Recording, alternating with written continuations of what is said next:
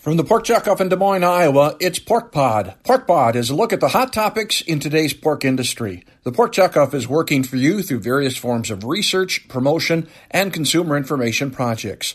I'm Don Wick speaking on behalf of the Pork Checkoff, and today our guest is Bill Even, CEO of the National Pork Board. As we talked, the Pork Board was unveiling the new Innovation Kitchen and releasing some new innovative research.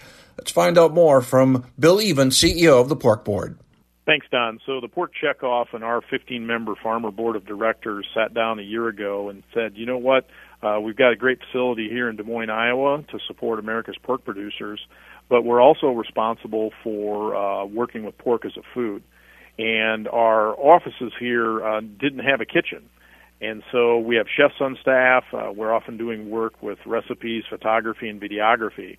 And so the board made an investment with uh, remodel and built out what we're calling our innovation kitchen. So it's a full functional uh, commercial kitchen that's also set up uh, to do photography and videography in. So the plan is that we will uh, get even more aggressive uh, supporting pork, uh, both domestically and internationally. And we can also use these facilities now for the world of photography and video. And frankly, everything is on your smartphone, and so you got to deliver that product in the venue that people uh, want to consume it. So you're doing some special things with the grand opening? Absolutely. So here on October 1st, uh, we're having the grand opening of the Innovation Kitchen. Uh, we've got the governor of Iowa is going to be here today as our special guest, along with many other dignitaries. And uh, we're going to do the ribbon cutting for the kitchen. But then the big news is uh, the pork board has issued their third uh, comprehensive report uh, on U.S. consumers. And this go around, we're focusing on the Hispanic market.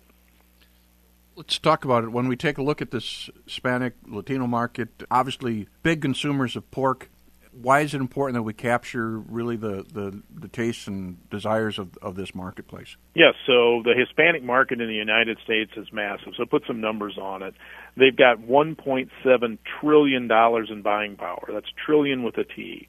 And on consumer packaged goods, they're spending over $95 billion a year. So that's your groceries and things of that nature. You add in the fact that uh, over the past nine years, uh, nearly 70% of U.S. population growth has come from the Hispanic community, uh, from a base of around 60 some million people in the U.S. And the good news for American farmers and American pork producers is that they love pork. And so, if you're a corn or soybean farmer, uh, your future is tied in with this the same way if you're a pork producer. And so, you've got these folks here in the United States. They love the product. Uh, our product eats corn and soybeans, and we see that as a real opportunity that we shouldn't miss.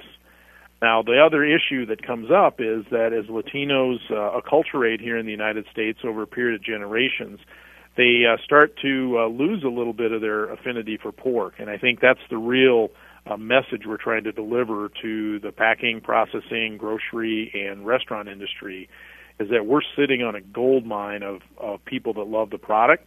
We need to make sure that they continue to enjoy it. So, are there different ways to, to accomplish that? I'm thinking maybe the, the Cuban consumer is different than maybe the Mexican based consumer in California. Is, are there differences? Absolutely, there are differences, and it would be a mistake to consider the Latino or Hispanic market as monolithic. Um, depending on uh, where your country of heritage is, you know, I'm half Irish, half German, and so you keep those food traditions as they come through your family. It's the same way with Latinos. And so the news for the folks in the whether you're trying to innovate and decide what sort of product to offer or how to position it, uh, we've got some great information in our report called Time to Tango Latinos or Pork's Future. And it, it points out things such as nearly half of Hispanics do not choose to go to mainstream retailers, but instead they'll prefer to go to a specialty store or an ethnic market because that's where they're going to be able to find the products that they're most familiar with or comfortable with or come from their home countries. And so if you're thinking about positioning yourself for that market, you're really going to have to think about how do you reset your store and what sort of products do you need to have offered in the store as well as on the menu. And uh, pork is often consumed uh, in family settings as well, so it's a it's a group celebration where people can eat pork, and we've got to focus on that. So is that different cuts as well? Absolutely. You know, traditional center of a plate cut uh, may or may not be the right way to go. You think of pork as an ingredient, um, and that's really one of the things that we've been talking about extensively. Is that while there are consumers out there in the United States that love to have uh, a pork chop or a pork roast or something as center of a plate, it's real opportunity that we're missing is pork as an ingredient, whether it's tacos or other types of uh, meals you can bring pork into that and get your nutritious, healthy protein that also tastes great. Like you said, this is just one part of the uh, the inside research that's been done by the Pork Checkoff. As you kind of step back and look at it, uh, what have we gained from this research, and where does it take us? So the Pork Checkoff sat down here a little over a year ago and said we need to fundamentally rethink about how we're promoting pork in the United States you know, by law, we have the obligation to do research, promotion, and education for the U.S. pork industry. And so we started the most comprehensive research work that's ever been done in the Checkoff's nearly 35 year history. And we offered our first report last spring called Dinner at Home in America and thinking about how do you appeal to the traditional U.S. consumer, not by demographic, but more by the, the need state that they may have. The second report we did was dining out and that was launched here earlier this summer that uh, was really aimed at the restaurant industry and helping them understand how pork fits into the menu uh, selection for today's consumer.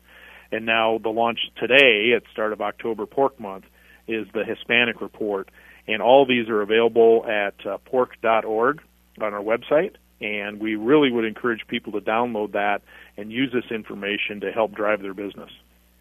We've talked about the strategic plan, Bill. Where where are we sitting with that whole effort? So the board of directors at the Pork Checkoff have uh, approved a new strategic plan for the organization. They started with a blank piece of paper and are completely overhauling the organization to make it very uh, nimble and agile in structure.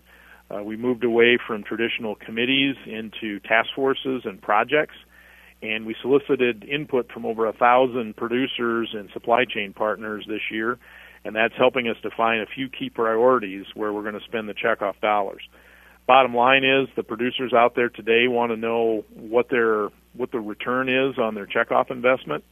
And while we rank near the top of uh, 22 federal checkoffs with a rate of return of 25 to 1, so if we get $25 in value back for the industry for every dollar of checkoff, there's always room for improvement. So our board has taken some very bold moves in restructuring the organization, and we've got a lot of positive feedback from pork producers that hey, keep doing what you're doing. Uh, we like what we're seeing. Let's get after this. Thank you for listening to this edition of Pork Pod. For more information on this topic or the pork checkoff itself, please visit pork.org.